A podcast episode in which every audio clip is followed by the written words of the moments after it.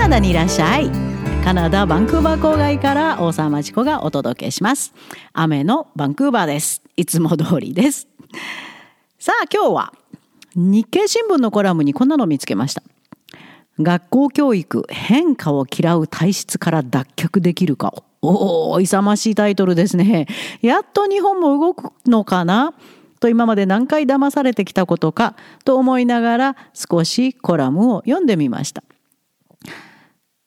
日本の教育不満を持ってる方ずいぶんたくさんいらっしゃると思いますそういうあの親の声を反映したような形で進めているのが私がカナダから運営しているカナダクラブ。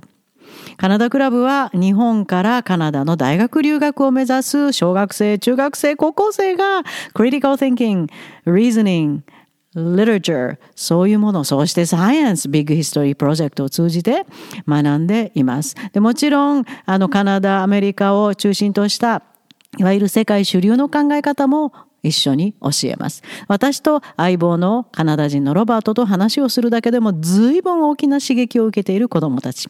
また、コンピューターを使ってオンラインでやりますので、その方面のスキルも身についてくる。で、カナダにも遊びに来ていいよって言ってるので、来年の夏のストーリーテリングキャンプもカナダクラブ生に限ってますから、そんな風な特権を、えー、楽しみながらみんなで一緒に頑張ってる。こういうカナダクラブ。をやってます。まあ、これをやって、やることになったきっかけといえば、まあ、日本の教育なんですね。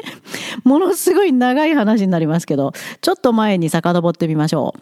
私には3人子供がおります。みんな立派なおじさんに今なりました。今、日本で仕事をしてます。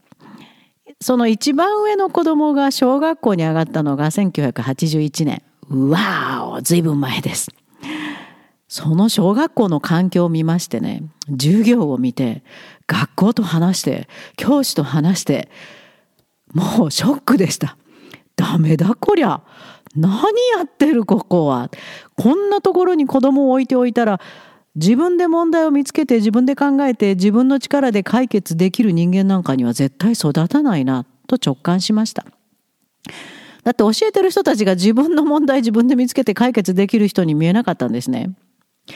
また日本の完全に間違った平等教育に唖然としました。みんな一緒じゃないのに一人一人全部違うのに科学をもとにしたカナダの教育ではね1950年代にはもう切り捨ててしまったビヘイビアリズムがそのまま日本の教育には使われていました。遅れてます。ビヘイビアリズムっていうのはえー、スキナーという科学者の説をもとにしまして生まれた時には人間の子供はみんな同じ。ブランクスレイト白紙で生まれてくる。そこに色をつけたり文字を書くのは教育であると。だからみんな同じ教育をすべきである。したがってその結果として学校で優れた成績を残す生徒は頑張り努力をした生徒。できない生徒は単に怠けただけの落ちこぼれとんでもない人間であると。その考えがプンプンに酔ってしまう小学校でした。鳥肌立ったことを覚えてます。あの、カナダではそんなのはもう1950年で切り捨てて科学に基づいてないと。今もどんどんどんどん科学に従って教育制度が変わってきてます。クリティカルシンキングを学んだ私には到底受け入れがたい学校制度。これが日本の学校でした。そこから何年にもわたる親としての格闘が始まりました。子供が生まれながらに持っている特性は絶対潰させないと、それを伸ばすのが教育の目的のはずでしょうが、ところが日本の学校はその逆をやってる。いや、そうはさせないと頑張りました。子供それぞれの特性を一生懸命酔ってたかって潰している日本の学校になんか負けないとその後18年間、えー、と末っ子が中学校を出るまでですね戦い続けました。武勇伝も数々ありますけど、まあ、またそれはまたの機会にお話します。面白いですよ。でもね、そんな経験があるからこそ、現在のカナダクラブで学ぶ生徒たちの苦しさがよくわかるんです。もちろん、親の苦悩もひしひしと伝わってきます。日本の教育には満足していない。でも、かといって、短絡に留学っていうとそれも違う。という懸命な親のいろんな相談に応じています。外の世界での教育はうちの子には必ずプラスになると思うけど、じゃあどこで、どんな学校で、誰が助けてくれて、という明確な設計図がないと大きな落とし穴に入り結局子供の一生を台無しにしてしまう結果となります。留学って怖いですよ。資金に余裕のある親は後先も考えずポンポン子供を外国に留学させたがりますね。そういう傾向がもう年ごとに強まってると思います。パンデミックでも変わりませんでしたね。とにかく日本から逃がそうとするんです。それはよーく理解できますけどね、逃がした先が日本の環境よりもいいってなんで勝手に決めたんですか？確かにカナダの教育はクリティカルシンキングに基づいた高いレベルのものなんですけど、それが自分の子供にはより良い環境だと、なんでそんな短絡的に決めつけたんでしょうか？10代の子供は単に学校からの指導だけでなく、周りの環境により大きく脳を良くも悪くも発達させていきます。英語での環境母国語が通じない環境ですよ。細かいことまで表現できないんですよ。そして親のいない環境、頼れる大人のいない環境、アジア人差別のある環境、留学生というカテゴリーとして扱われる環境、そういう環境がなぜ自分の子供には全てプラスだと考えたんでしょうか？失敗例が後を絶たないことにカナダから心を痛めています。それをどうリードするかもカナダクラブからの私の重要な使命と考えています。日本はダメ。じゃあカナダ。いや、これは奈落の底への最短ルートですからよく覚えておいてくださいね。良識ある親の皆さん。日経新聞コラムに戻ります。まだこんなこと言ってるんですね。教育界に漂う新しい試みへの拒否感と平等主義。IT で社会が激変しても黒板とチョーク紙とペンを信奉する学校文化はなかなかアップデートされません。慶応大の中室真紀子教授らはデジタルを教育に活用する世界の潮流から取り残される恐れがあると危機感を抱いています。確かに日本の教育現場でのデジタル化の遅れは目を覆うばかりです。すでに世界の国々の子どもたちからは少なくとも50年は遅れていると観察していますが、そこですか？デジタル化さえすれば日本の教育は世界に追いつきますか？デジタル機器を使おうが黒板を使おうが紙に書こうが鉛筆使おうが発信する中身は子どもの脳なんです。その脳が自然に正常に発達することを助ける教育さえも機能していないのに、いきなり全員にピカピカの iPad を配っても全く意味がないことに気がついてませんね。大学教授でこの認識しかないのは唖然です、正直。日本の教育に潰されていく将来有望な子供の脳を守るために、まず日本の大人がすべきことは教育を定義すること。クリティカルシンキングの基本の基本です。日本は一体どんな大人を社会に輩出したいと思ってるんでしょうね。教育の先には例えばですよ、25歳になった日本人がどんな能力を持ち、どんな風に社会に貢献できる大人になっているのか。それが教育の定義でしょ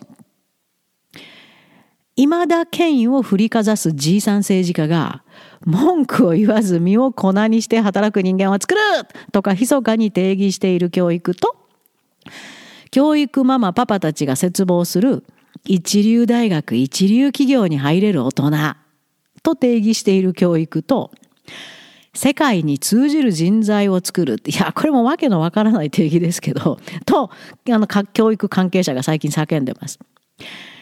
これを一緒に議論してもどこにもたどり着かないし斜めに交差するだけで何の解決にもならないことはお分かりですよね。小学校の学級会の方がもっともっとマシな結論にたどり着くと思いますよ。日本、一体どんな大人を作りたいんですか？教育の先に。その定義しましょうよ。日経コラムにはこんなコメントもあります。子供を枠にはめて主張や疑問を抑え込んできた日本の学校教育。日本の学校は行動も服装も何でも同じにさせたがる。集団のルールに合わせるよう求める同調圧力の強さが影響している。OK? わかりますよ。だからどうするんですか？日本で誰かが意見を述べるとね、表新聞の社説もそうです。必ず最後には、someone must do something 問題はなんとなく見えてるから誰かが何かすべきだ。何も変わらないはずですよね。政府や教育関係者のコメントはここでいつも止まります。これは意見でも何でもないです。丸投げしてるだけ。本当にこれを意見と呼んでること自体が日本の教育の大きな間違いだと思います。今度産業界からのコメントです。ちょっとマシかな ?NEC 会長、G さんですよね、きっとね。現在の教育は均等性重視の大量生産型。社会で価値創造を担える人材の育成という視点から全体を考え直したい。ん？均質性重視の大量生産型。これは非常に結構。戦後の復興のために文句を言わず働く労働者育成に向かった日本の教育定義そのものですよね。それがそのままなぜ続いているのかこれが日本の教育の大問題であることは指摘してないですよね。うん、深く入ってないです。それから社会で価値創造を担える人材？思わず「What the f また言いそうになりました。定義して説明してほしいです。どういうことですか？価値創造を担える人材。例えばなんで具体例ください。ぱり意味不明な熟語を並べても何にも変わらないですよ。で、具体的にはどんな教育すればいいのかな？それも全く述べていません。やっぱり誰かが何か考えるべきですか？クリティカルシンキングの国でこんな曖昧意味不明 What the レベルなコメントをしたらすぐ What do you mean? と突っ込まれて明快な返事ができないと と無視されてしまいますよ。会社の株も一挙に下がるかもです。日本には待ったなしでこんな大人が社会に必要だと思います。私の定義です。周りのあらゆることに興味を持ち、経験し、観察し、なぜを考えることができ、自分で解決方法を見出して解決できる大人。それです。ですから、小学校低学年では、とにかく、ここに集中すべき。周りのあらゆることに興味を持って経験し、観察し、なぜを考える？これに集中すべきです。これ潰しちゃダメです。それから、高学年ぐらいになってくると、サイエンティフィックメソッドに導いていきます。自分のなぜをリーズニング思考に基づいて仮説を立てて答えを探す方法を実践するんです。いっぱい失敗をしてもらいたいです。それから小学校をずっと通して中学校もですね literally studies を徹底します。たくさんのストーリーを読んで自分の観察経験と結びつけて考えてみる。そうすると人間のエモーションが理解できるエンパシーのある大人ができます。社会にとってものすごいプラスです。エンパシーがないと何もできません。コンピューターサイエンスの世界でもエンパシーが今ものすごく必要だと思われてます。ストーリーテリング、ストーリーライティング、このスキルは欠かせないんです。そして今、カナダクラブでやっているのがまさにこれです。日本の教育が無能すぎるところを補っているという自信を持って指導を続けています。定義なしで空回りを続け、その間にも日本の未来にとって大切な子供の脳が潰されています。クリティカルシンキングのない議論とやらを続け、教育現場の教師たち自身もクリティカルシンキングの苦さえも理解できず、具体的な指導法は50年前のやり方をそのまま続けている日本。うわーですね。脳科学からもいっぱい述べたいんですけど、時間が足りないのでまた今度にします。脳科学からいくと子供の脳はみんな一緒じゃないんですよ。みんな別ですよ。学び方も観察の仕方も発信の仕方もみんな別ですよ。平等教育とんでもないです。私はそれが知りたくて脳科学を学びました。ああ、いい考えがあります。日本の先生たち、カナダクラブ体験してみませんか？授業料いりますけどね。脳が学ぶというのはどんなことか。世界に通じる人材への指導とは具体的に何をやることか、少しはわかるかもしれません。But in the meantime, 私はカナダクラブにいるラッキーな生徒たちの潜在能力が空に舞い上がるバネとして頑張ります。一人でも優秀な能力が潰されないようにと。そんな生徒たちをいつかカナダに迎えるのも楽しみです。カナダにいらっしゃい。